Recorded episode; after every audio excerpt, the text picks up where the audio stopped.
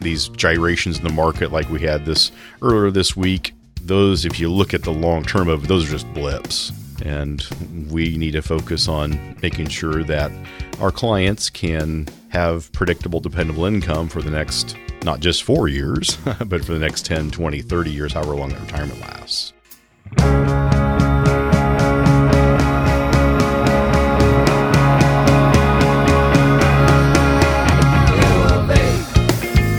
Us help you reach your peak in retirement. It's time for your Retirement Elevated. Welcome to another edition of Your Retirement Elevated. Walter Storholt here alongside Scott Dugan, co founder, managing partner at Elevated Retirement Group, serving you throughout the KC metro area, but also clients all across the country. Find us online at listentoscott.com. And Scott, you know what they say about best laid plans. And uh, we had some laid out plans on today's show to have a real nice episode wrapping up the election and having some clarity on the direction that we're now heading in. And we were just all set to just give people, you know, kind of some great perspective and advice. And uh, yet here we sit, full disclosure, we're recording this on uh, uh, November 12th. Uh, Thursday, and uh, boy, the things still are kind of up in the air in many ways, shapes, and forms when it comes to the election. And then the market has been interesting the last couple of days, and I know this has probably been just interesting from a money and financial perspective for you to kind of sit back and just watch all this unfold over the last couple of days. Yeah, definitely. Uh, talk about 2020 being interesting. And I, I think we all 2020 is going to 2020. yeah, it is, and and it, we've talked about this in previous podcasts. Um, I think the the media had kind of been talking about prior to the election that hey, this we may not know the answer, you know, the night of. And you know, here we are, and this is not new territory. I mean, this has happened before. We did it 20 years ago when we had hanging chads. If I'm sure most of you remember that. And by all accounts, I mean it was a good month, month and a half before you know, we had a result. And so that wasn't that long ago. I think what's different about this is everybody has a phone in their hand, and a phone is not a phone anymore. It's a device to deliver information. And, you know, we're, we're fairly polarized because of, you know, some characters, some media, and we're also, you know, we're in the midst of a, you know, shutdown pandemic. Obviously, things have loosened up but now our cases are starting to get a little higher. So I think there's some uncertainty there as well. So it's it's a, quite a recipe for tension. And at this time, you know, the obviously the media is calling this um, a win for Biden. Know, all things play out. That's what it looks like. Um, obviously, we're going to go through some investigations and see if there's any you know, basis to some of the claims. Uh, I don't know that answer. Nobody knows that answer, uh, but we're going to find out. And if you look back in history, you know the winner will uh, take over at 12:01. I believe it's January 20th, and uh, you know they're they're going to be the new president for the next four years. Uh, so I'm hoping that uh, we get some answers, but long term, these gyrations in the market, like we had this earlier this week, uh, those if you look at the long term of those are just blips. And we need to focus on making sure that our clients can have predictable, dependable income for the next, you know, not just four years, but for the next 10, 20, 30 years, however long that retirement lasts. Well, I think that's a really good point to make, Scott, because, I mean, it's kind of the year no one expected, but also as the year has unfolded, we should have come to expect this uncertainty to continue.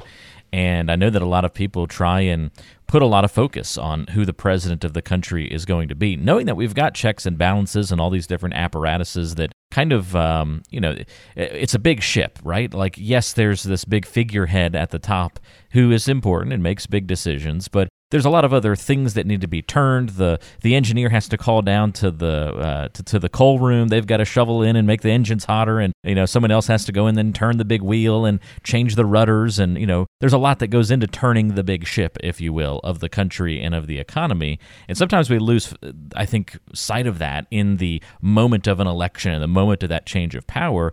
So much emphasis is put on that one piece when there's still all these other working parts that are going to impact you in the long term. Absolutely. And that's one of the beautiful things about our system is that system of checks and balances. And yes, we we've got a you know a runoff Senate race in Georgia in January that some things hinge, uh, but historically, uh, was, was looking up the data. Uh, you know when when a candidate is running for election or reelection, uh, they have a list of you know desires and and things that they want to accomplish. And we all know that not all of those things get done or accomplished, not because they don't want to. It's because it's a system of, of government. It's, you know, checks and balances. We, we don't want one side or the other to be able to just push everything they want through. You know, this is not, it's not government governing by the populace. And so I would say take a grain of salt because, you know, half of the population is elated or will be elated if Biden officially gets the presidency. And then the other half of the population is going to be upset with it, just like people were in 2016. And I would caution people to not make emotional, irrational decisions. And I look back to 2016, the results, and you know, meeting people, you know, prospective families coming to us to potentially work together. And I can remember two families off the top of my head that were very upset with the result and were very fearful this this was the end. Uh, there is no way that the you know next four years of, of a Trump presidency it was going to be disastrous from you know, the market perspective, an economic perspective, and they're like, should we go to cash? Should we go to precious metals? What are we going to do? And I know both of those families, I did not extend an invitation to work with them. And it's nothing to do with their political beliefs. It's just they were so fearful and were just dead set on just going to cash. And well, that didn't turn out well, you know, for the last four years from an economic standpoint. So again, it's their decision. But again, they were operating on a base of fear and you know looking at the unknown as this this time it's different this is the abyss and we just we're not going to have any money to retire on. And i i just look at you know that's a we call it blue ocean. There's a blue ocean and red ocean. Uh, it's a great book called the blue ocean strategies out there and it's really more of a mindset about you know optimism you know abundance and yes, there's always going to be obstacles. There's always going to be things that, you know, derail us for a bit. But we, what is great about America is we need to, we want and hope for a better tomorrow, a bigger future. And I think we need to celebrate our accomplishments, but always be cognizant of things that we failed on, which we always do, and but focus on how do we change those? How do we fix those things and improve life for everyone? So I think that's my, kind of my message is don't be emotional about it uh, as much as possible. I think it's a time to find more common ground because you know I talk to a lot of different people, you know, with our clients, with my friends, family, and one thing I do notice is we can have conversations and we can have differing viewpoints, but we can still converse and be cordial and respectful and we don't always see that, you know, especially in the media. Walter, I don't know if you've you've noticed that, but it yeah. it makes it seem like oh, if we don't have the same views, we can't be friends and we can't talk. That, not not a good direction to head in. No, no, because mm-hmm. I mean that that makes life boring if you're just surrounding yourself with people that believe the exact same thing. There's no growth there. There's no improvement there. And so I think that would be my message is you know, let's keep a level head about this. Let's understand our system and how it works. And we've we have navigated tumultuous times throughout our history, and we seem to find a way forward and tend to improve upon our situation and hopefully make things better for everyone that's affected by it. So, so those are again not to get on a soapbox, but that's really my message. Now we don't have an answer. We will have an answer. We will make a transition there are going to be some potentially different ideas on how things have been run.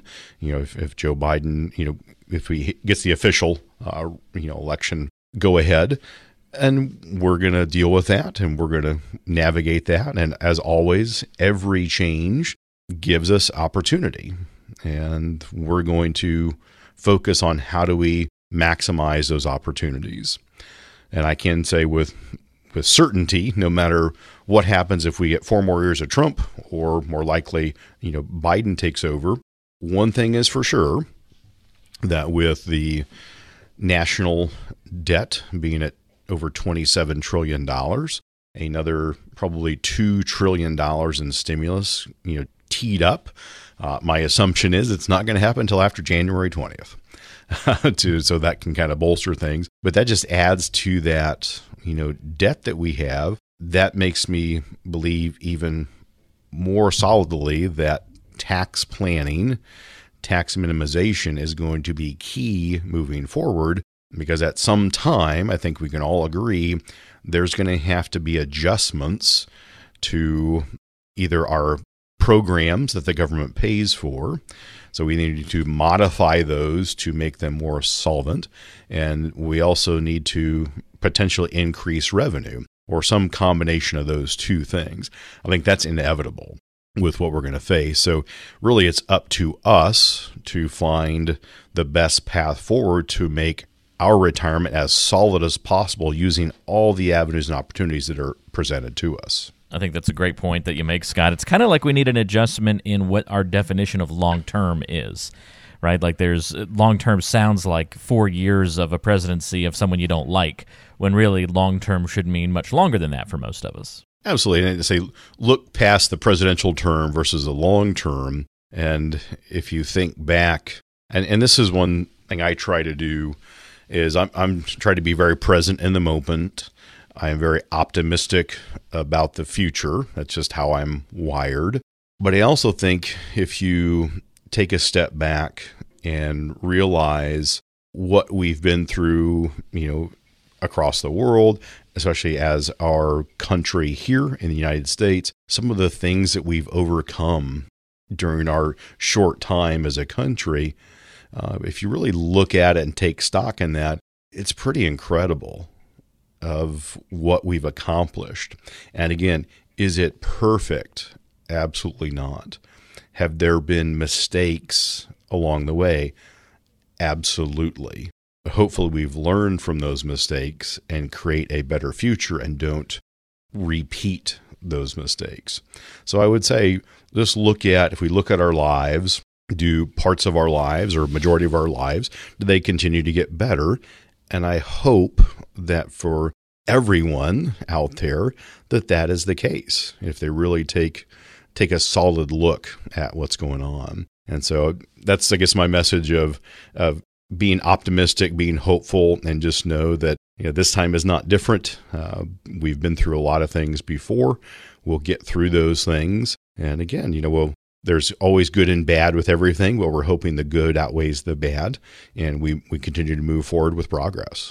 That's a great point, Scott, and I think you are spot on with the positivity. And really, if you peel back all these layers, it seems to me like this is just another one of those emotional decision making conversations that we've had about lots of other things. Maybe it's a little bit newer, you know, over just the last couple of elections to where people have become so emotional about the election and so wrapped up in it to where it's now kind of falling into that same territory of I don't know. We could compare it to, um, you know, the un- the unexpected passing of a spouse and how you need to take your time making decisions after an event like that occurs because the emotions can really kind of like clout your decision making. Or when the market's going up and down, people tend to, you know, either panic or get greedy, and that clouds solid decision making when it comes to their finances. I feel like maybe the election stuff has kind of entered its way into that same sort of conversation completely agree. And looking at you know across our uh, you know our clients and the families that we serve, we've made very little changes in the way of investment policy. You know, cut leading up to election, and you know, in the midst of you know getting an official result, it's just not there, there's nothing to be knee jerk about, uh, and to make massive changes because you know this, things just don't happen overnight. And yes, will we make potential changes moving forward once we have a definitive answer? Yeah, we probably will because things may be different. We may have different ideas and philosophies about how to move forward, which affect the economy, you know, long term and short term. But again, all we can do is make sure we understand what the rules are and to the best of our abilities take advantage of the situation that's presented to us and and try to leave that emotion behind and i think one other thing that i would would ask of folks when we're when we're thinking about what we want and what we don't want. I would say, you know, if if something that gets you upset about how one political party or one, you know, party that believes one thing, how infuriated you were about how they acted, I would just encourage us to maybe not act that way. if you don't like that, be a model, do something better. And I think that's hopefully going to happen. But you know, who, who knows? Like 300 million people don't listen to me, but I just think we, if we can all try one person to, at a time, Scott. one person at a time, man. But no, we just we need to act like we be respectful and things like that. And and again, not not to get on a soapbox, not trying to tell people what to do, because my job is not to be political about this. My job is to understand the landscape that is presented before us and to give you rational, thoughtful, logic, fact based material that helps you make better decisions. That's what our job is. We're here to keep you from making mistakes with your hard earned money. And that could include, you know, not making bad investment choices, you know, not making bad tax moves. Those are the things we want to help get, you know, ingrained in you and help help move you forward to hopefully improve your situation and, and just give you a sense of calm in your retirement uh, and just uh, enjoy yourselves and do the things that you want to do and not be glued to the, the crisis du jour. That's a great point, Scott, and I think it's just so important to uh, remember that. Uh, you know, some uh, talk about sayings. You know, do unto others. Uh, you know, that comes to mind here as we start thinking about ways to talk to each other, treat each other, learn from each other, help each other. Uh, let's try and keep that positive vibe going uh, into the future. And so I appreciate you always sticking on that positive side of things, Scott, as we try to navigate through these waters. Maybe on the next podcast, we'll have some more direction and answers on exactly where things are going, and we can get more into the specifics of what plans look like and dive back into that conversation, as well as talk about other financial and retirement planning elements as well. But we'll all be keeping an eye on the news, I'm sure, closely over the next couple of weeks, Scott. But thank you once again for taking the time out to join us and uh, lend us your perspective. Sounds great. Looking forward to the next podcast. Absolutely. If you've got any questions for Scott, uh, you can easily reach out. The number is 913 393 4724. If you've been worried because of the election and your finances, wondering how you should properly structure things moving forward, how does it affect your retirement, and you want to get more into your particular details, Scott's always there for you to have that conversation. Again, it's 913 393 4724, and you can find us online at listentoscott.com. Thanks for being with us. We'll talk to you again next time, right back here on Your Retirement Elevated.